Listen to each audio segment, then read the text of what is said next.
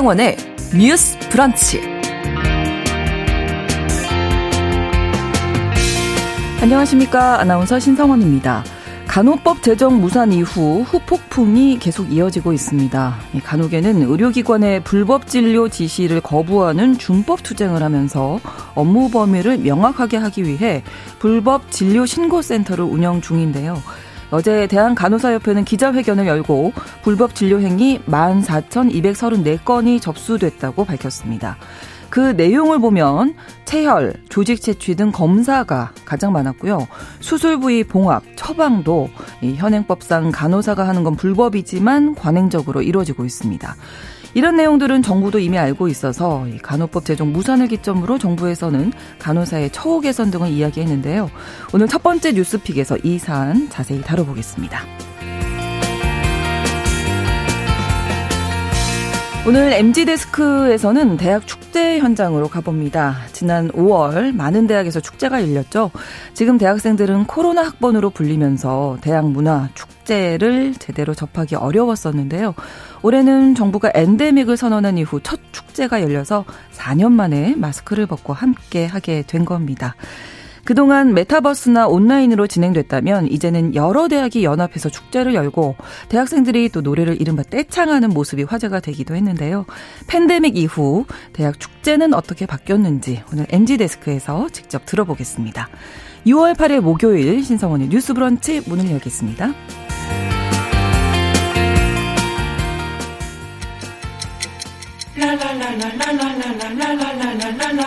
듣고 공감하고 진단합니다. 우리 사회를 바라보는 새로운 시선. 신성원의 뉴스 브런치 뉴스 픽. 뉴스 브런치는 청취자 여러분들과 함께 소통하며 만들어갑니다. 짧은 문자 50원, 긴 문자 100원이 드는 샵 9730, 우물정 9730번으로 의견 보내주실 수 있고요. 또 라디오와 콩 앱으로도 많이 참여해 주시기 바랍니다. 목요일에 뉴스픽 시작합니다. 이슬기 기자, 조성실 시사평론가 두 분과 함께 꾸며드립니다. 어서 오십시오. 반갑습니다. 네, 반갑습니다. 네. 자, 첫 번째 뉴스픽이 어제 이 대한간호사협회가 불법 진료 신고센터를 운영해서 어, 많은 건수를 좀 받았는 접수를 받은 거죠. 요 내용 먼저 이슬기 기자님이 정리 네, 배경을 좀 설명드리면 네. 간호법이 야당 주도로 통과가 됐다가 이후에 윤석열 대통령이 거부권을 행사해서 다시 국회로 넘어갔잖아요. 네. 결과적으로는 지난달 30일에 국회 본회의에 재투표에서 부결돼서 폐기가 됐습니다. 네. 이후에 대한간호협회가 이제 불법 의료행위를 지시하는 것에 대해서는 우리가 거부하겠다. 음. 준법 투쟁을 시작하겠다라고 선포를 했고 네. 내년 총선에서 표로 심판하겠다고 예고를 했습니다. 그래서 이번 준법 투쟁 같은 경우는 이제 말씀하셨던 것처럼 간호사들이 암묵적으로 해왔던 진료 보조 업무들이 있어요. 네. 예를 들면 뭐 수술실 보조라든지 수술 후에 처치를 한다든지 음. 의사 아이디로 대신 접속해서 처방을 대리하는 그런 부분들에 대해서 네. 간호사가 공공연하게 해 왔었는데요. 네. 이런 걸 불법으로 규정하고 이를 공개적으로 거부하는 준법 투쟁에 돌입하겠다고 선언을 했고요. 이걸 이제 어떤 언론에서 미러링 효과다라는 음. 얘기를 하던데 네. 우리가 지금까지 불법적으로 이런 업무들을 해왔고 시켜와서 했지만 이걸 안 하면 어떤 일이 발생하는지를 한번 보여주는 음. 효과가 있는 것이죠. 네. 그렇게 해서 지난달 18일부터 지난 5일까지 간호협회 안에 설립된 불법진료 신고센터에서 접수를 받았는데요. 네. 접수 내용이 모두 14,234건이었습니다. 네. 자, 간호사의 업무가 아닌 불법 의료 행위가 관행적으로 이루어지고 있다. 이런 얘기 얘기인데 가장 많은 경우에 해당되는 것이 PA 간호사라면서요. 이 PA 간호사 어떤 건지 좀 소개해 주시죠. 네, 맞습니다.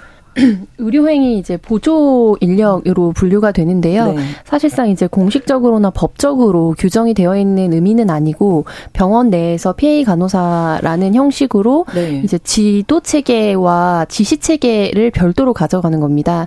그래서 보통은 수간호사나 간호사 라인의 업무 지시를 받는다면 네. 이제 PA 간호사 같은 경우에는 의국에서 어. 정말 우리가 알고 있는 레지던트 인턴들과 같은 네. 지도 체계 아래에서 지시를 받고 그 어. 그 말인 즉슨 것은 기존에는 레지던트 인턴들이 해야 되는 업무를 같이 수행을 한다는 거죠. 음. 그래서 이렇게 PA 간호사로 초기에 차출이 됐을 경우에 네. 이제 간호대에서 배우지 못했던 부분들을 추가로 공부를 해야 되기 때문에 그렇겠는데요. 네, 이런 네. 부분과 관련해서 별도로 공부를 하거나 또 스스로 공부를 해서 음. 뭔가 보완을 하는 방식으로 진행이 되어 왔고요. 네. PA 간호사 없이는 사실상 뭐 특히 큰 병원일수록 병원급 이상은 진행되기 어렵다. 대형 아. 병원 급은 이런 이야기가 있을 정도로 많은 역할을 감당을 해왔는데 네.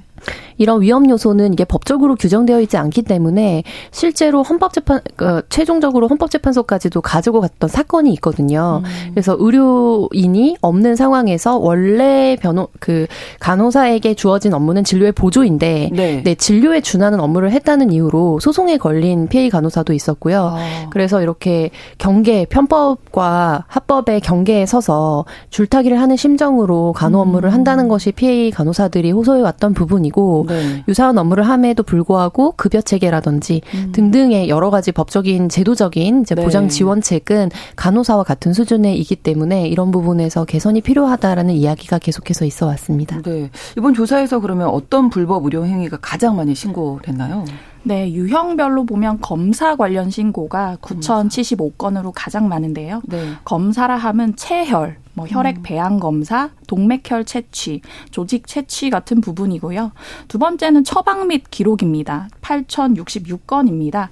대리 처방이나 검사 처방뿐만 아니라 진단서를 작성한다던가 네. 다른 의원이나 병원으로 옮길 때 필요한 전원 의뢰서 작성 등을 음. 간호사들이 대신 했다고 합니다. 네. 그 외에 또 어떤 게 있을까요? 네, 그 외에는 이제 튜브를 교환한다든지 네. 기관을 삽관하는 튜브 관리가 3,256건이었고요. 그리고 치료와 처치 및 검사가 2,695건이었는데 여기 내용을 보면 초음파 검사나 심전도 네. 검사, 봉합 같은 부분도 간호사들이 했습니다. 어. 그리고 수술을 대신한 경우도 1,954건이나 아, 됐는데요. 어. 대리 수술을 하거나 수술 네. 수가를 입력하거나 수술 부위를 봉합하는데 간호사들이 직접 했 했다라는 얘기고요. 음. 또 항암제 조제 같은 약물 관리 건도 593건 적발이 됐습니다. 그 말씀해주신 부분은 이제 병원을 좀 다니신 분들은 직접 목격하셨을 수도 있고 간호사들도 다 알았지만 관행적으로 이게 불법이라는 건 알지만 이루어졌다는 거잖아요. 뭐 거부하기 어려웠었을 것 네, 같고. 맞습니다. 그래서 이번에 왜 이제 이 이런 어떤 어 합법적이지 않은 의료 행위에 참여할 수밖에 없었는가라는 네. 질문들에 있어서 네. 이제 대다수는 기타 항목으로 분류된 부분들을 이제 응답을 해주셨는데 네. 이제 관행 때문이거나 환자를 위해서 등등이었고요. 음. 그리고 또 그에 준하게 많았던 답변은 이제 사실상 이제 위법과 위법적 그러니까 이런 권력 관계에 속해 있는 구조잖아요. 그래서 그렇죠. 지시 명령을 사실 거부하기 어려운 형태다라고 음. 답변을 해 왔어요. 그래서 이런 의료 간호사들의 의료 행위를 바라보는 거는 사실 어떤 입장이냐에 따라서 인식 자체가 좀 다른 것 음. 같아요. 그래서 간호사들이나 의료인들 같은 경우에는 네. 이것이 사실 이제 법적으로 따지고 들면은 사실은 이제 합법이 아니라는 것을 알고 있지만 저만 하더라도 이렇게 간호법이 논란이 되면서 좀 더 자세하게 알게 되었지 음. 병원에서 그렇죠. 우리가 늘상 해왔던 이런 많은 일들이 사실은 간호사가 할 수 없는 임무였다라는 음. 것에 대해서 굉장히 놀란 시민분들이 많으실 거라고 그렇죠. 생각합니다. 네. 그래서 이번에 이제 간호법 논란과 관련돼서 이해관계의 어떤 싸움처럼 많이 음. 언론에서 비춰지기도 했고 네. 그것이 간호사 그룹과 의사 그 외에 뭐 임상병리사라든지 간호조무사 이렇게 약간 정말 벌서스 같은 그런 대비되는 네. 측면으로 음. 구도가 양 이제 양자 구도 대결 구도 측면으로 많이 이제 이루어져 있는데요. 네. 사실 한 어제 그 우리 사회에 왕진을 가는 의사가 거의 없다는 것은 좀 알려져 있잖아요. 그렇죠. 근데 네. 강원도 왕진 의사로 알려지신 분께서 이제 네. 한 언론에 칼럼을 쓰셨는데 전 굉장히 공감했거든요. 그래서 네. 이 간호법이 이제서라도 이제 정말 이렇게 도입을 해야 된다라는 것에 대해서 많은 부분 정치권에서 이야기가 되는 것이 반가웠다. 음. 그리고 이제 여기에서 가장 중요한 당사자 한 축이 완전히 빠져 있다라는 부분을 지적을 했어요. 네. 그게 환자입니다. 그렇죠. 네. 네 특히 네. 이제 오지에 계시거나 음. 이런 경우에는 병원에 가세요라고 말하고 요양병원으로 밀어넣고 그래서 결국에 어딘가로 환자를 밀어넣어야 하는 일이 자신의 주, 주 업무다. 왕진 의사로서. 왜냐하면 간호사만 가서 혼자서 의료행위를 할 수 없기 때문에 네. 결과적으로 혼자서 거동이 불가능하거나 이런 환자들의 경우에는 앞으로 더 많은 이제 인구가 쏟아질 텐데 네, 네 의료 공백이 생길 거라는 거죠. 음. 이런 부분에 있어서 좀 많은 새로운 관점에서 좀 볼 필요가 있는 사안인 것 같습니다. 네, 환자 가 빠져 있다 이 부분이 좀 공감이 되고 사실 이제는 이제 간호법 거부권 행사 대통령의 거부권 행사 이후에 간호사들이 준법 행동에 들어갔고 어떻게 보면 관행적으로 해오던 것들을 이제 거부하는 분들도 계실 거잖아요. 병원에서는 병원 입장은 어떤가요? 이번 그 조사를 보면 이 준법 투쟁을 했다가 불이익을 당했다는 간호사가 351명이거든요. 네. 내용을 보면 부당해고를 당했다가 4명, 그리고 사직 권고를 받은 사람이 13명이고요. 간호 업무 외에 추가 업무를 배정받은 사람이 55명, 부당한 근무표 배정을 받았다는 사람이 30명으로 네. 파악이 되고 있습니다. 구체적으로 간호협회에서 이제 간호사의 준법 투쟁을 방해하는 병원 사례를 거명했는데요. 네. 서울에 있는 한 대학병원에서 수술 후에 간호사가 이제 환자 체혈을 거부했다고 합니다. 네. 그랬더니 교수가 법대로 해보자면서 그 수련이 인턴에게 중환자실 체열 자체를 하지 말라. 이제 중환자실이 어. 체열을 해야 돌아가는 거잖아요. 그렇죠. 네. 근데 그것 자체를 하지 말라는 협박을 했다고 하고요. 이제 병원장이 의사가 시키는 일은 뭐든 해야 한다. 고 간호사를 겁박하면서 간호사가 이러한 불법 내용을 기록을 음. 하면 격리실에 가둔 채 욕설과 폭언을 했다라는 어. 증언까지 지금 나온 상황입니다. 그렇네요. 네.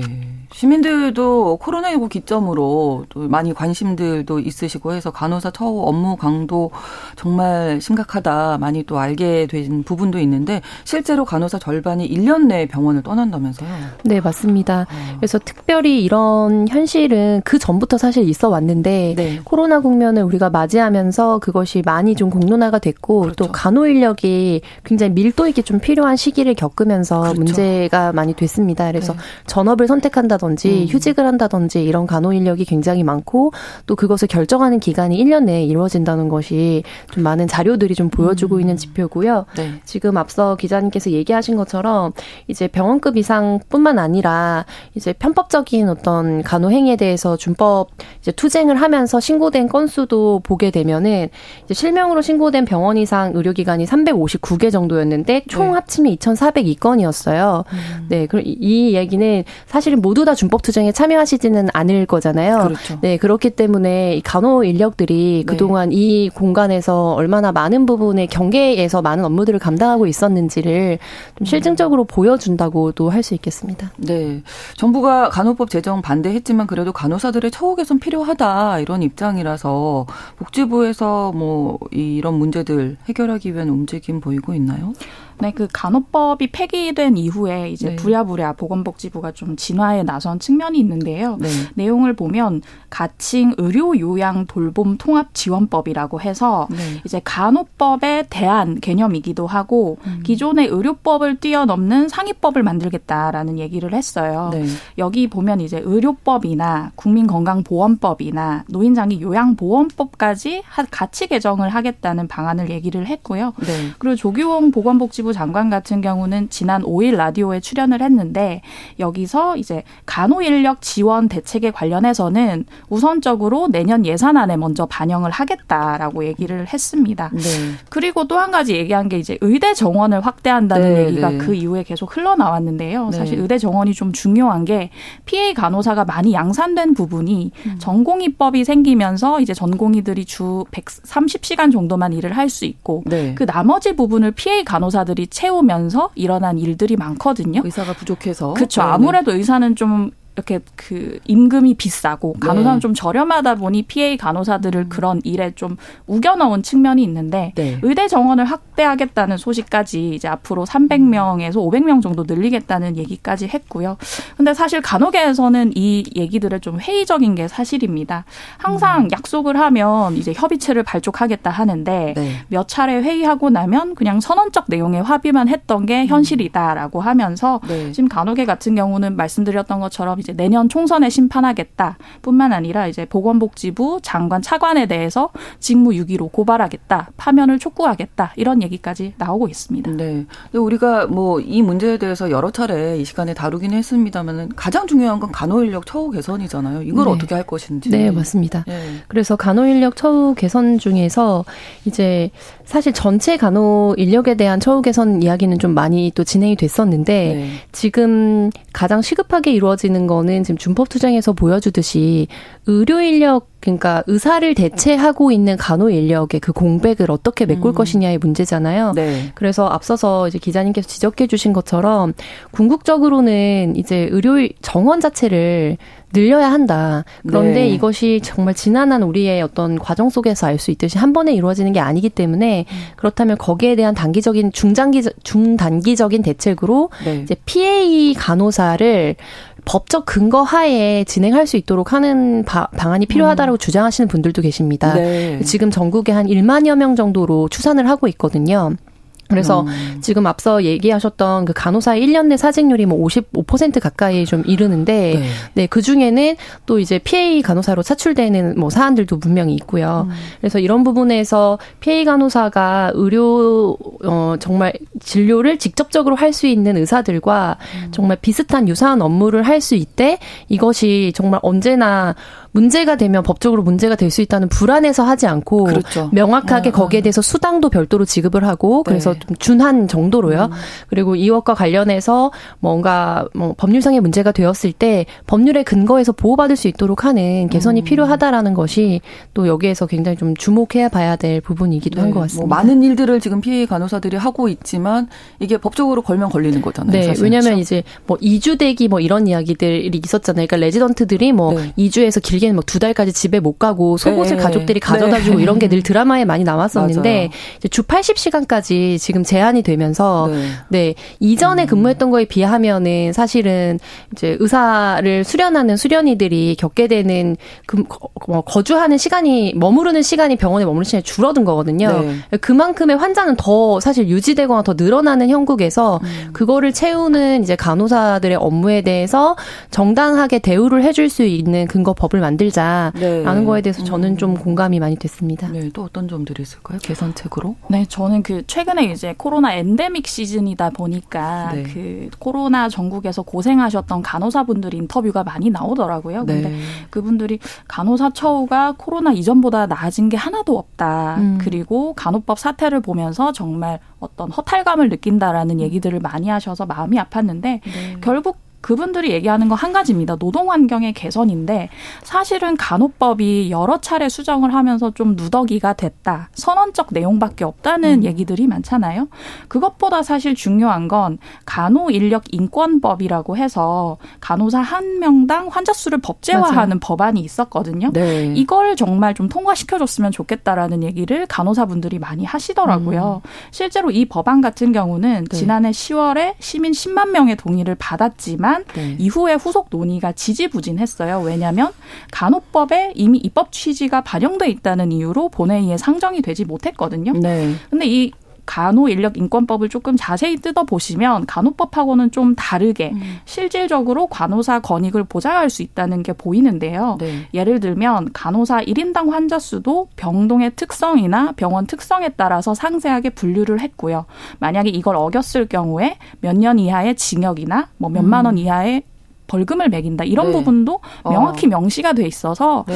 여러분들 다 아시겠지만 이제 OECD에서 가장 그 간호사 한 명당 환자 수가 많은 국가고 네. 또 관련 통계를 봤더니 간호사 한 명당 환자 수가 한 명 늘어날수록 사망률이 7% 이상 높아진다 하더라고요. 제대로 도움 못 받는다는 네. 얘기죠. 처치도 못 하고. 그렇죠. 그러면 네. 그 환자분들도 힘들고 환자. 가족도 힘들지만 간호사는 얼마나 힘드시겠어요. 네. 이런 간호법도 중요하지만 음. 간호 인력 인권법 같은 이런 실질적인 법안에도 좀 우리가 눈을 돌려야 된다라는 생각이 드는 현실입니다. 네. 그리고 앞서서 저희가 이제 처음에 이 조사 결과 말씀드렸잖아요. 불법 진료 신고센터 운영하면서 접수된 내용들이 만 사천 건이 이제 넘는 상황인데 이 접수된 내용들은 어떻게 처리가 되는지 뭐 정리된 내용이 혹시 있을까요? 이제 앞으로 그것에 대해서 이제 그 불법을 저지른 네. 기관이나 네. 뭐 의료 의사에 대해서는 고발을 하겠다고 얘기를 하고 있고요. 그리고 네. 이 신고한 분들에 대한 어떤 보호가 필요하잖아요. 그것에 네. 대해서도 간호협회가 강구하겠다는 방안을 가지고 있습니다. 네. 결국 이 간호사 처우를 개선하는 문제가 환자의 건강과도 직결된다는 것 다시 한번 좀 인식을 할, 해야 하지 않을까 싶습니다. 첫 번째 뉴스픽 여기서 마무리 짓고요. 두 번째 뉴스픽으로 넘어갈 텐데 이 나홀로 거주하는 1인 가구 급증하고 있다. 저희가 지난주에도 어, 말씀드렸었거든요. 1인 가구의 주거 권리와 특히 여성 1인 가구가 범죄로부터 안전할 권리에 대해서 폭넓은 관점이 필요한 시점입니다. 어, 주거 부분에 대해서 좀 다뤄보도록 할 텐데 먼저 1인 가구 정말 많이 늘었죠. 네, 제가 네. 15년 차 1인 가구로서 드릴 말씀을 예. 네, 네. 누구보다 잘 알고 네. 계시겠군요. 네. 통계청 자료를 보면 이제 2021년이 가장 최근 자료거든요. 네. 그해 기준으로 1인 가구가 716만 6천 가구고요. 네. 전체 가구의 33.4%다. 오. 그러니까 10명 중 3명이 1인 가구다. 네. 이렇게 보시면 됩니다. 연령대별로 보면 29세 이하가 19.8%로 가장 많고요. 음. 그 다음이 조금 좀 특이한 부분이 70세 이상 노령 가구가 아. 18.1%예요. 네. 다음이 이제 저 같은 30대 17.1%, 네. 또 60대 16.4% 순입니다. 원래 이제 전체 가구 중에 1인 가구 비중이 2005년에는 20% 수준이었거든요. 근데 음. 앞으로의 전망치를 보면 네. 2021년에는 아까 이제 33%였는데 2030년에는 35.6%, 2050년에는 거의 40%에 육박할 것으로 전망이 되고요. 네. 또 아무래도 서울 서울이 가장 많을 것으로 그렇겠죠. 보여지는데 네. 2021년 기준 서울시의 1인 가구는 36.8%, 네. 149만 가구고요. 역시나 이제 2019년부터 꾸준히 늘어나고 있습니다. 네. 아무래도 이게 여성으로 또 좀 좁혀서 보면 어떻습니까? 여성 1인 가구. 네. 1인 여성 늘었죠? 가구가 네. 굉장히 많이 늘었는데요. 네. 이제 2017년에 282만 명 수준이었는데 네. 2021년 자료를 보면 358만 명으로 어, 5년 새 30%나 늘었습니다. 네. 그래서 이렇게 1인 가구가 많아지다 보니까 정부에서 1인 가구 실태 조사를 조금 더 촘촘하게 하겠다는 방침을 발표했어요. 네. 그래서 여가부가 6월부터 두 달간 2023 가족 실태 조사를 실시하는데 네. 여기에 이제 다양한 가족 구성을 반영을 해서 1인 가구 생활 실태에 관한 문항이 새롭게 추가가 됐습니다. 네. 예전에는 4인 가족이 뭐 네. 표준이라고 할까요? 네, 이른바 정상 가족이라는 네, 네. 이름으로 많이 불렸죠. 이제는 뭐 1인 가구가 또 네. 압도적이다. 네. 이런 생각도 드는데 1인 가구로 살면서 주거 불안정으로 어려움을 겪었다는 기고가 있어서 그 내용을 잠깐 좀 소개를 해 주실 텐데요. 1인 가구들이 특 특별히 또 잘 느끼실 수 있는 그런 어려움일 네. 것 같아요. 이제 1인 가구로서 주거 불안정을 겪는다는 거는 음. 뭐 체감적으로 많이 호소하시기도 하고 또 네. 여러 가지 데이터들을 통해서도 좀 보여지는데요. 이제 소개해드리고 싶은 거는 일다라는 매체에 실렸던 1인 가구 여성이 주거의 권리를 묻습니다라는 음. 이제 기고였어요. 네. 그런데 어, 참고해 보시면 좋을 것 같고 네. 요지는 1인 가구로서 요즘에 아무래도 집값 변동이라든지 금리라든지 이런 것들이 굉장히 높아지기 때문에 네. 이제 정말 나의 집 집을 이제 사서 음. 머무르고 싶다라는 고 생각하시는 분들도 많아지고 그런데 정말로 현장에서 그런 선택을 하려고 했을 때 음. 여러 가지 제약과 불평등을 좀 경험한다는 겁니다. 아, 네. 그래서 정부에서 지원하게 되는 디딤돌 대출이나 이런 것들을 지원하게 된다 하더라도 1인 가구의 경우에는 예외 라는 조항들이 아, 달려 있고 네. 또 여기에 덧붙여서 부양 가족이 몇 개월 이상 같이 거주했을 경우에는 포함됨이라는 아. 식으로서 사실 혼자서 계속해서 서울에서 업무 때문에 혹은 여러 가지 이유로 학업 때문에 살아야 음. 되는 1인 가구의 경우에는 배제가 되는 조항들 그리고 금리나 이런 부분들에 있어서도 네. 여러 가지 영향을 받게 되는 부분들에 대해서 좀 문제를 토로하시는 당사자분들이 많은 상황입니다. 네. 이와 관련해서는 아무래도 이제 저출산 문제 대책으로서 우리가 가구 지원 책을 굉장히 많이 쏟아냈거든요. 그렇죠. 네, 네, 그 네. 정책 설계가 거의 15년 전부터 뭐 본격화되면서 음. 10년 전에 꽃을 피웠다고 저는 보는데 이제 그러다 보니까 거기에 연장선상에서 더하고 더하고 이런 방식으로 수정이 음. 좀 이루어져 왔고 네. 자연스럽게 1인 가구는 상대적으로 불평등을 좀 겪게 되는 상황에 놓여 있다. 개선이 좀 시급히 필요한 부분이라고 봅니다. 네. 그 아까 그 현실에서도 말씀을 해주신 대로 1인 가구 지금 2021년 기준으로 33.4%나 되는데 여전히 이 정책은 예전 한 10년 전쯤에서 머물러 있다라고 그렇죠. 네. 하면 지금 현실을 바로 볼 필요가 있을 것 같은데요. 이 내용 잠시 후에 계속 이어가겠습니다. 뉴스 브런치 1부 마치고 2부에서 뉴스도 이어지고요. 11시 30분부터 일부 지역에서는 해당 지역 방송 보내드리겠습니다.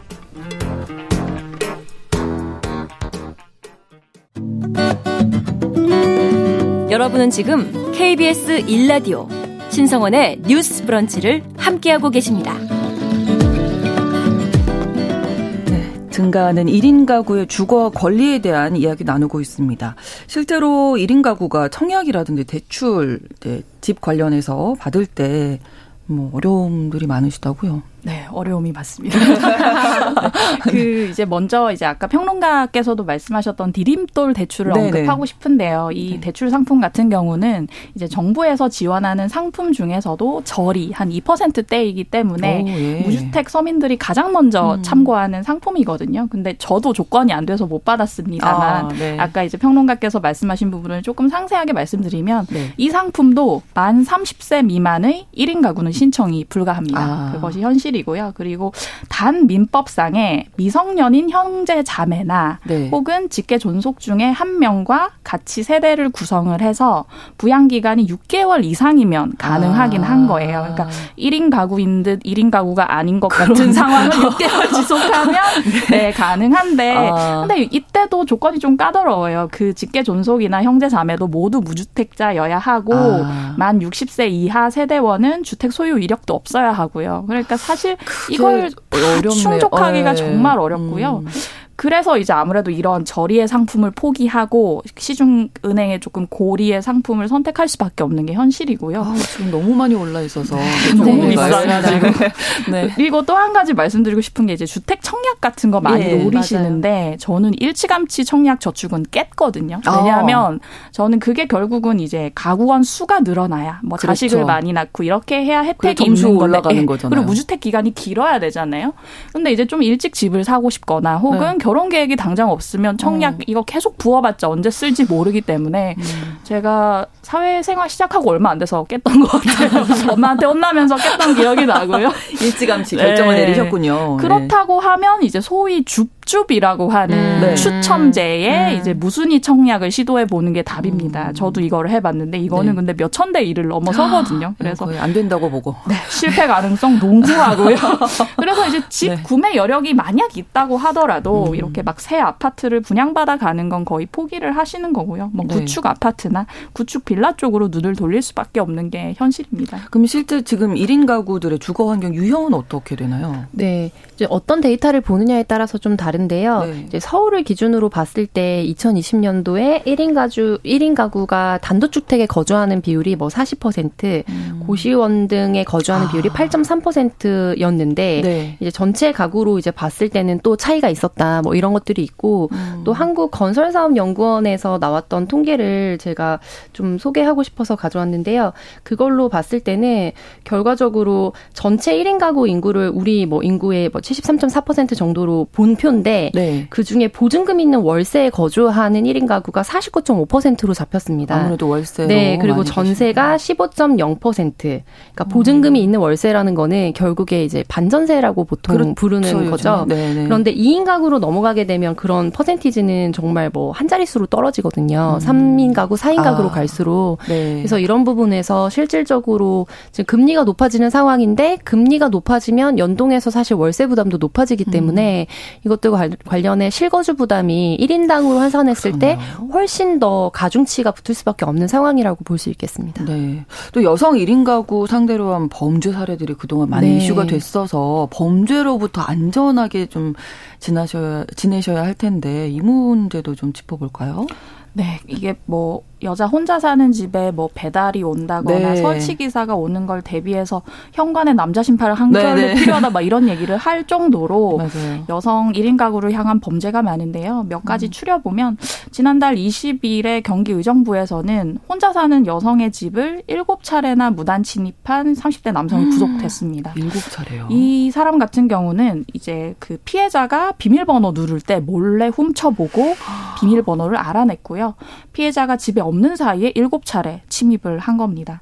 피해자는 집에 나갔다 들어오면 좀 느낌이 이상하잖아요. 네, 네, 네 그래서 네. 홈캠을 구입해서 설치했다가 오. 남자가 들어온 장면을 보고 경찰에 신고를 하셨고요.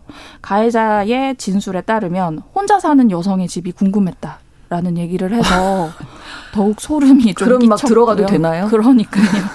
궁금하면 뭐 네. 궁금증 해결하는 거 가능한 건가요? 그것이 바로 범죄인데요. 그러니까요. 그리고 2019년에는 대전에서 빌라 외벽에 에어컨 실외기 같은 게 설치돼 네, 네. 있잖아요. 이걸 타고 남의 집에 들어가서 여성용 속옷과 의류를 훔친 30대 남성이 검거가 됐는데요.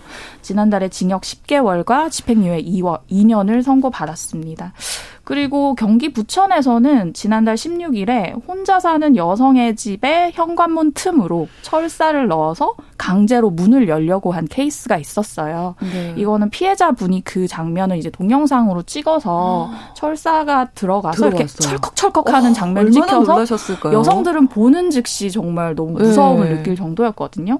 알고 보니 이 40대 남성이 가해자인데 네. 부동산 업체 직원이고요. 어. 이 가해자 같은 경우는 이 빌라가 경매 입찰 매물로 나왔는데 내부 상태를 확인하려고 왔던 것이고 사람이 없는 줄 알고 문을 열려고 했다 고 주장을 하고 있습니다. 아니 사람이 있을 때 들어와야죠. 남의 집인데.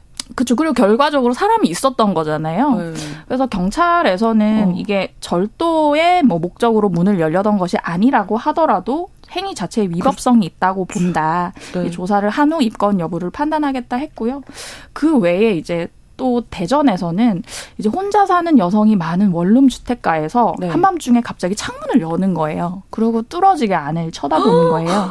이게 가능했던 이유가 그 빌라가 이제 1층이었던 건데요. 아, 이제 1층 창문 앞에서 방범창 사이로 손을 넣어서 창문을 여는 수법이었고 근데 이게 한 번이 아니라 지난해 12월부터 지난 3월까지 네 달간 11차례나 남의 와, 집을 들여다본 것으로 그 확인됐습니다. 못살 것 같은데 네. 너무 소름 끼치는 일들이 많았네요. 근데 이 가해자 결국 이제 불구속으로 풀려났거든요. 근데 그 일대 사시던 분들은 계속해서 불안감에 시달리는 것이고 네. 경찰에서는 순찰을 강화하겠다라는 얘기를 한 것으로 나타났습니다. 어, 이 문제 정말 심각한데, 그러니까 우리가 1인 가구, 특히 여성 1인 가구 주거와 관련해서 주거 문제, 집을 어떻게 마련할 수 있는가 앞서 나눴던 그 얘기도 있고 지금 범죄로부터 안전할 수 있는 예방 대책 두 가지가 좀 빨리 마련돼야 되겠다 이런 생각이 드네요. 네. 보통은 이제 정책을 설계하는 게 지자체 단위에서 지자체 장이 실행하기도 하고요. 음. 대통령을 중심으로 해서 각 부처가 진행을 하기도 하고 네. 아니면 이제 입법적인 부분에서 국회의원들이 의제화를 하고 관련된 네. 근거법을 만들기도 하는데요. 이와 관련해서 제가 좀 우려하고 있는 부분은 이제 한동안 이른바 여행이라는 뭐 타이틀이 서울시에서 유행하기도 했고 여성이 행복한 도시라든지 음. 그래서 여성주의적인 관점에서 여성의 안전과 그리고 1인 가구를 중심 으로 한 여성들의 주거권들을 보장하겠다라는 정치권의 공약들이 굉장히 경쟁적으로 쏟아지던 시절이 있었습니다. 네. 그런데 최근 들어서는 이런 거에 대한 이른바 백래시들이 많이 쏟아지면서 정치권에서도 아, 남성이 상대적으로 차별을 받는 것처럼 보이는 혹은 그런 오해를 불러일으킬 만한 정책은 좀 지양하는 그런 음. 물밑의 분위기들이 굉장히 많이 있기 때문에 네. 다음 선거를 앞두고서도 과연 어떤 부분에서도 메시지들이 좀 쏟아질지 온도차가 이전과 그 전 선거와는 좀 다를 수밖에 없을 것이다. 음. 그래서 이와 관련해서 저는 각 지자체와 행정 단위 그리고 입법 단위에서 어, 이게 뭐 단순히 여성주의적인 관점이라고 표를 붙일 것이 아니라 그러니까 라벨링을 해서는 안 된다. 이것은 시민의 한 사람으로서 음. 기본적으로 살아갈 주거권에 대한 보장이기도 하고 네. 또 안전하게 살아갈 그렇죠. 것에 대한 범죄로부터의 보호라는 국가의 책무이기 때문에 네. 이런 대안들이 굉장히 필요하다고 보고요. 네. 마지막으로 이제 그 주거와 관련해서 특히 집을 구매하시는 것과 관련해서는 아까 말씀하셨던 이른바 줍줍 매물을 노려야 된다 이렇게 말씀하셨는데 아무래도 아무래도 인구 분포나 구조 자체가 우리가 현격하게 달라졌기 때문에 네. 전체적인 매물량에서 이제 거기에 비례하게 퍼센티지를 이제 분할해서 일정 부분 어 음. 이런 상대적인 박탈감을 느끼지 않도록 네, 하는 네, 네. 분양권의 이제 배분 이런 정책들도 대규모로 음. 좀 손볼 필요가 있다라고 보고 있습니다. 네, 너무 무서워서 못 살겠는데요. 이게 뭐 CCTV를 설치하든지 네, 그 여행이라는 말이 이제 여성의 행복한 도시 뭐 이런 말이 좀 얘기됐을 때, 근데 그 여행의 얘기도 좀 자세히 따져보면, 네. 뭐 스마트 초인종을 지원하겠다, 뭐 가정용 CCTV를 지원하겠다 이런 부분들이 네. 뭐 이런 부분들이 뭐 호루라기, 네, 네 LED 네, 호루라 기 이런 건데 음. 사실 그런 게 있다고 범죄가 안 일어나는 게 아니라 네. 여성 1인 가구의 주거의 질 자체를 높이는 그렇죠. 게 먼저거든요. 네. 근데 그런 어떤 뭐 호루라기라든지 이런 좀 근시안적인 대책으로 하는 게 굉장히 좀 안타깝다는 생각이 들었고요. 그 이제 전에 여기 브런치 초대석에도 나오셨던 김희경 네네네. 전 차관의 얘기를 들어보면 음. 그 책에 이제 전주에 사는 여성 1인 가구 공동체 얘기가 나와요. 네. 비혼들의 비행이라는 곳인데 음. 그분들이 20여 가구가 이제 느슨한 공동체를 이루면서 서로를 돌보고 살거든요. 근데 거기서 제일 조건은 뭐냐면 우리가 안정적으로 살 수 있었던 공공임대 아파트가 있었기 때문에 아. 그걸 버팀목 삼아 살 수 있었다고 얘기를 하세요. 네. 근데 저는 정말 공공임대를 많이 늘려줘야 된다고 음, 생각하는 맞아요. 게 그건 정말 실수요고 네. 이제 청년들에게 물어봐도 여러 가지 대책 가운데 공공임대 늘려라, 전세자금 음. 대출해줘라 이 얘기를 제일 먼저 하거든요. 네. 그런 부분에 좀 정부가 신경을 써서 많이 지원을 해줬으면 하는 바람입니다. 네, 422번으로 요즘 주거가 최우선인데 왜 해결이 되지 않는지 결혼하라고 하지 말고 주거를 정부가 꼭 해결해줬으면 합니다. 이런 의견 보내주셨습니다. 목요일에 뉴스픽 마무리하겠습니다. 뉴스픽 어, 이슬기 기자, 조성실 시사평론가 두 분과 함께했습니다. 고맙습니다. 고맙습니다. 수고하셨습니다. 신성원의 뉴스 브런치는 여러분과 함께합니다. 짧은 문자 50원, 긴 문자 100원이들은 9730. 무료인 콩앱과 일라디오 유튜브를 통해 참여해주세요.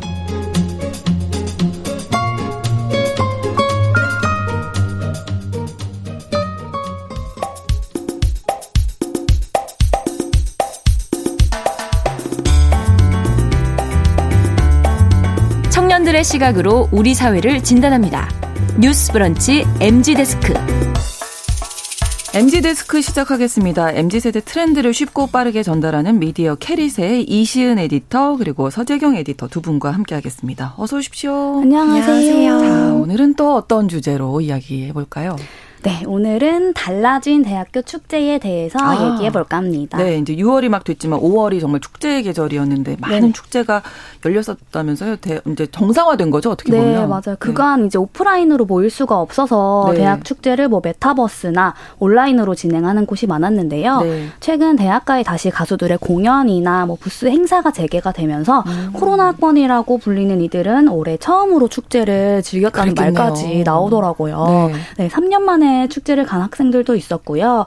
그래서 이제 작년 가을부터 특히 올해 5월에 각 잡고 축제를 준비한 대학교들이 참 많다고 해요. 네. 네, 강원 춘천시는 지역 다섯 개 대학교와 함께 대학 연합 축제를 개최하기도 했더라고요. 오.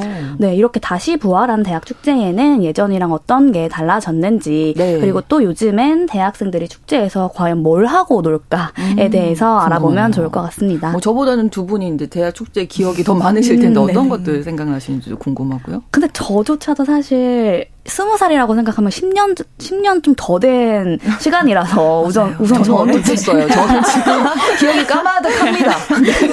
그래서 제가 저의 생각은 네. 이제 주점에서 그냥 술 마시고 그런 게 아무래도 네, 그쵸. 네. 가수 보고 하는 네, 게 네. 전부였던 것 같아요. 음. 그래서 뭐 주변 학교에서 이제 어떤 가수가 오느냐에 따라서 남의 맞아요. 학교에 놀러 가기도 하고 그러니까 뭐 축제 하면은 가수 음. 공연이나 주점이 메인이었던 음. 건데요. 네. 어, 특히 그 낮에 즐길 만한 프로그램 이 사실 많지 않았던 것 같아요. 음. 그래서 제가 기억에 남는 게 이제 동아리들이 여는 부스나 맞아요. 네, 뭐 페이스 페인팅 해주거나 게임하거나 뭐 네, 이런 거 맞아요. 뭐 땅 따먹기 같은 거 하거나 사진 찍어주는 이벤트 땅 따먹기 뭐그 정도가 생각이 나거든요. 아, 네. 근데 이제 지역 축제 버금갈 정도로 요즘에는 오. 다양한 체험 프로그램이 많다고 하더라고요. 네, 어떤 네. 것들이 있을까요? 어, 그래서 그 중에서 좀 흥미로웠던 축제 부스를 오늘 좀 소개를 해드리려고 하는데요. 네. 대학 축제 때 학과별로 이제 부스를 운영하는 경우들이 많잖아요. 네, 네. 그래서 이번에 한 대학 철학과에서는 철학자 생일 카페 부스를 열었다고 합니다. 네. 네. 혹시 생일 카페가 뭔지 아시나요? 모르겠죠.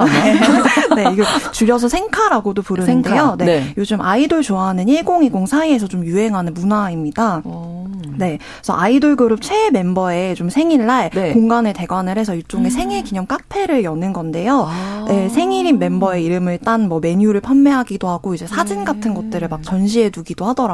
아. 그리고 뭐 자체적으로 굿즈를 만들어서 생카에 찾아온 다른 팬들에게 나눠주기도 하고요. 네, 그래서 아. 네, 요즘에는 이게 또 아이돌을 넘어서 프로게이머 뭐 심지어는 음. 웹툰이나 애니메이션 주인공의 생카도 열리고 있습니다. 그럼 이 생카에 그분이 오세요? 어, 아니, 아, 그거는 아니세요. 아, 네, 그 우리끼리 즐기는 네, 네. 그 아. 네, 누구 없는 누구 생일 파티처럼 네. 그런 식으로 예, 운영이 되고 있는데요. 네. 네. 이런 트렌드를 좀 학과 특성이랑 찰떡같이 엮어서 네. 이제 철학과에서 철학자 마르크스의 생일 카페를 연 건데요. 네. 너무 재밌네요. 대단합니다. 네. 그래서 마르크스의 생일이 또 공교롭게도 이제 1818년 5월 5일 5월 5일이라고 하더라고요. 아. 네. 그래서 마침 이제 대학 축제 시즌이랑 좀 생일이 겹치다 보니까 그러네요. 네, 생일 카페 부스를 열어서 뭐 마르크스의 사진과 어록을 전시해 두고 네. 뭐 다트 게임 같은 이제 이벤트도 진행을 했다고 어. 합니다. 여기 보니까 마르크스 너의 205번째 생일을 축하해 이렇게 네. 와 대단합니다. 또 어떤 게 있었을까요? 아, 네. 또 재미있었던 거는 이제 아예 외부인이 신청을 해서 학교 내부 부스를 열고 플리마켓처럼 음. 다양한 물건을 판 판매하는 경우가 굉장히 많아졌더라고요. 뭐 네. 제대로 대면 축제를 하는 게 굉장히 오랜만이다 보니까 그렇죠. 대학교에서 여는 플리마켓 신청서도 엄청 인기였다고 하고요. 네. 의류부터 음식까지 더 다양한 종류의 셀러들이 참여를 했다고 해요. 음. 그리고 제가 또 알아보니까 어, 후원사 브랜드에서도 이전보다 더 다양한 이벤트를 열어서 즐길 네. 거리가 굉장히 풍부해졌다고 하고요. 네. 보통 이제 후원사가 참여하는 부스의 경우에는 선물 나눠주는 경우가 많잖아요. 음. 그렇죠. 네, 이때 어떤 학교에 어떤 브랜드가 더 좋은 상품 준다더라 하는 게 학교의 자랑거리로 오. 통하기도 하고요. 또 재미있었던 건 뭐 서울 소재의 S여대나 뭐 H대학교 같은 경우에는 과외 매칭 앱 부스가 들어왔다고 하는 거예요. 그래서 그 자리에서 선생님으로 이제 등록을 하고 알바를 바로 시작할 수 있게 도와줬다고 하는데요. 네, 네 이렇게 과자나 구, 굿즈 같은 선물도 좋은데 음. 취업이나 아니면 대학생들 일상생활 자체에 도움이 되는 부스가 더 다양해졌다는 것도 달라진 음. 점 중에 하나라고 생각합니다. 실질적인 그 활용도를 중요하게 생각하는 MZ 세대의 특성이 반영된 네, 게 아닌가. 갓생을 살기 위해서 이제 도움을 그러니까요. 주는 네, 그런 이 축제에서도 이런 거를 놓치지 않는군요. 네네. 간식도 또 중요하잖아요. 어, 네, 그럼요. 빼놓을 수 없는데요. 네. 그 가장 인기였던 메뉴 중에 하나가 요즘엔 또 구슬 아이스크림이라고 어, 하더라고요. 네. 어, 이거 애기들이 먹는 건데? 네, 맞아요. 그리고 사실은 이제 사공오공 입장에서 그냥 놀이공원 가서 먹는 네, 거 아니야? 네. 아이들 사주는 걸로. 네, 맞아요. 그렇게 네. 좀 생각하실 수 있는데요. 요즘 그 테이크아웃 커피잔 사이즈 컵에 담아주는 대용량 구슬 아이스크림이 이제 Z세대 사이에서 좀 인기를 끌고 있어요. 그렇군요. 그래서 이 친구들한테는 사실 이제 구슬 아이스크림이 어린 시절 사 먹었던 좀 추억의 맛으로 그렇죠. 예, 통하고 있더라고요. 그래서 아. 실제로 요즘에 좀 구슬 아이스크림을 판매하는 프랜차이즈 가게들도 좀 늘고 있는 추세고요. 네. 네. 그래서 이런 프랜차이즈 브랜드에서 그 대학 축제의 팝업 스토어 형식으로 이제 부스를 오픈하는 경우들이 좀 많아서 이게 음. 또 인기였다고 하더라고요. 네. 네. 그리고 또 한편 또 간식을 판매할 때 환경을 위해서 다회용 용기를 이용하는 어. 경우도 네, 늘고 있다고 합니다. 이건 잘하는 점이네요. 네. 네. 저는 또 약간 이게 또 신기했었는데 이제 코로나 직전까지 있었던 문화기는 한데요. 네. 아예 놀이기구가 들어온다고 하는 거예요. 뭐 오. 초대형 미끄럼틀이나 아. 바이킹이나 뭐 범퍼카처럼 네. 놀이기구 존이 아예 따로 생긴 대학교도 있고요. 네. 심지어 이제 최근엔 VR 어트랙션 놀이기구, 아. 노래방 부스 같은 것들이 새로 생겼다고 합니다. 뭐 네. 보통 가수들의 공연이 이제 밤에 하잖아요. 그렇죠. 그 전에 이제 점심 시간을 아. 활용해서 놀이기구를 경험하는 친구들이 많은 거죠. 네. 아예 대 대학교마다 그 축제 컨셉을 정한다면서요? 축제 컨셉이라는 게 저도 좀 신기했는데 이제 네. 총학에서 대동제다 이제 해가지고 네. 학교 축제를 공지를 하잖아요. 네. 그럴 때 우리 이번 연도 컨셉 뭐 하이틴이다 아니면 뭐 벚꽃 축제다 이런 식으로 컨셉을 아. 예 정해주는 거예요. 그래서 다 같이 하이틴 컨셉의 옷을 입고 오는 거 어떠냐 이런 음. 식으로 드레스 코드 같은 거를 정해주는 걸 말하, 말하는데요. 네. 어, 서울 소재 이제 K대 같은 경우에는 네. 최근에 교복이 컨셉이었대요. 아. 그래서 만우절 같은 때 사실 장난으로 대학교에 고등학교 교복 입고 가자 아, 이렇게 얘기하기도 아, 하잖아요. 네. 근데 실제로 이제 부끄러워서 못하는 친구들이 있는데 아예 대학교에서 이렇게 음. 하자라고 정해주니까 조금 더 잘 즐길 수 있었던 것이 아닌가 네. 싶고 이제 아무래도 주점이 금지가 되어 있다 보니까 이렇게 다양한 즐길거리가 더 많이 생긴 게 아닐까 합니다. 아, 주점이 금지예요? 네. 네. 요즘에 이제 교내에 설치된 부스에서 술을 직접 판매하는 거는 금지가 되어 있어요. 네. 그래서 좀 편법을 이용해서 사실 이제 교내에서 술을 먹는 모습들이 좀 보이긴 어. 하는데요. 안주를 뭐 주점에서 좀 비싸게 팔면서 술을 무료로 끼워준다거나 아니면 아, 파는 거는 아니니까 네, 파는 건 아니고 아. 그냥 예, 안주 값에 이제 포함을 아, 시켜서 예, 한다거나 아. 아니면 자리세만 받고 뭐 학교 밖 편의점에서 손님이 직접 술을 사오게 아. 예, 하는 뭐 식으로 이제 하고 있더라고요. 네. 그래서 실제로 축제 기간 동안 대학가 편의점 술 그 편의점에 술 매출이 올랐다는 네, 그런 기사도 그런 정도로 아, 네, 네. 그래서 실제로 한 편의점의 경우 뭐 지난달 대학가 입지 점포에서 네. 소주 매출이 약 70%, 뭐 맥주와 양주 매출도 약 40% 가까이 뛰었다고 네, 밝힌 바 있습니다. 네. 그래서 이를 두고 좀 축제를 주관하는 총학생이나 대학이 축제 주점의 편법을 방치한다는 지적도 나오고 음. 있긴 한데요. 주점에서 이제 술 판매 적발 시 뭐 철거 등 강경 대응하겠다 뭐 이런 입장을 내놓고는 있긴 한데 뭐 네. 실제로 철거를 하는 경우는 좀 드물다고 합니다. 어. 네, 이제 그래서인지 이제 주점 옆에 편의점 브랜드가 임시로 이제 야외 매장을 열어서 주류를 판매하기도 하고요. 네. 어, 혹은 동아리나 학교 내 단체들이 아예 학교 밖에 있는 술집을 아예 빌리는 거예요. 이제 공간을 음. 대여해서 그곳에서 따로 이제 운영을 하는 경우도 있고요. 그래서 음. 법을 어기지 않는 선에서 이렇게 운영을 하는 경우도 종종 네 보입니다. 그리고 네. 주점을 아예 못하게 하니 이제 학교 잔디밭에 피크닉 존을 따로 마련을 아, 해주기도 네네. 하고요. 그래서 뭐 그냥 한강에서 노는 것처럼 커피 마시고 하면서 음. 노, 노는 학생들도 많다고 합니다. 네, 여전히 뭐 가수들 공연이 메인일 것 네네. 같은데 요즘 공연 문화 어떻게 달라졌는지 궁금한데 최근에 보니까 90년대 네. 저희 때 인기 있었던 가수들이 많이 게스트더라고요. 네, 맞아요. 네. 아, 사실은 가장 인기 있는 건 이제 여자 아이돌 네, 그렇죠. 분들인데요. 네. 제가 좀 재미있었던 건 이제 뭐 이효리나 네. 엄정화님의 경우에는 네. 인지도도 높고 이제 유명한 노래가 음. 있긴 하지만 네. 대학 공연 활동은 사실 뜸했잖아요. 그렇죠. 그래서 지금 20대 초반 친구들이 이제 모든 곡을 알까라는 게 좀 궁금했거든요. 네. 근데 이제 특히 엄정화님의 공을 어린 대학생 음. 친구들이 음. 다 떼창을 하면서 따라 부르는 내 영상이 영상이 이제 인극동으로 네. 이제 유튜브에 맞아요. 뜬 거예요. 네네네. 그래서 그게 너무 신기하더라고요. 어, 알았어요? 미리 네. 공부했나요?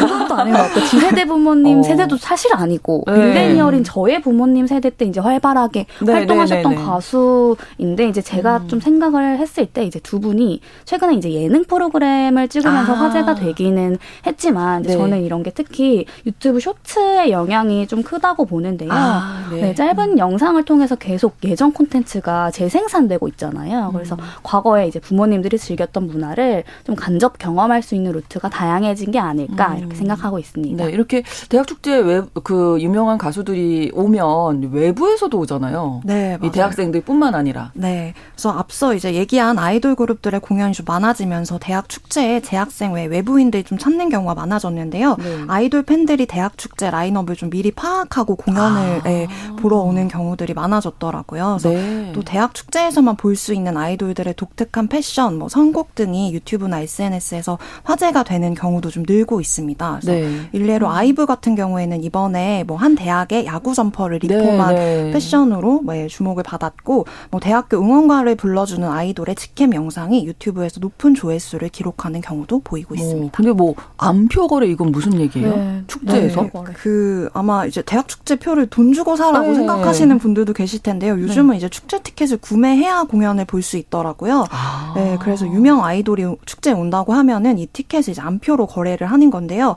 한 대학 커뮤니티에는 축제 티켓 거래글이 수십 건씩 올라오기도 했습니다. 뭐 표값이 그래서 적게는 10만 원에서 무려 막 25만 원을 예, 너무 비싼는 경우도 있더라고요. 예. 네. 그래서 그만큼 사실 이제 코로나 학번들이 축제를 많이 못 갔으니까 음. 네, 음. 그만큼 이제 돈을 주고서라도 가고 싶을 만큼 좀 중요한 행사로 여겨졌다는 의미로 해석할 수가 있을 것 같습니다. 네, 어, 너무 비싸요. 근데 코로나 시작 또 정점일 때 대학 생활을 어, 한 네네. 세대들이 있어서 이제 모처럼 음. 좀 많이들 즐기셨을 것 같은데 눈에 띄는 진행 방식도 있다면서요? 그래서. 네, 그 코로나 당시에는 좀 네. 온라인으로 비대면 축제를 진행한 곳들이 많았는데요. 네. 그 올해 이제 대면 축제로 전환이 됐잖아요. 그 네. 이후에도 온라인과 오프라인의 장점을 좀 골라서 네, 진행이 되는 경우들이 많이 보이더라고요. 그래서 축제를 찾지 못한 학생들을 위해서 온라인으로 축제 무대를 뭐 생중계해주기도 하고요. 네. 네, 그리고 뭐 친환경이나 음. 예, 그런 약자 배려 등에 좀 신경 써서 축제를 운영하는 모습도 좀 자주 보이고 있어요. 그래서 뭐 예를 들어 축제 이후에 함께 쓰레기를 치우는 뭐 플로깅 프로그램을 운영한다거나 아니면 뭐 barrier free 좌석을 따로 만드는 모습도 음. 네, 보이고 있습니다. 네.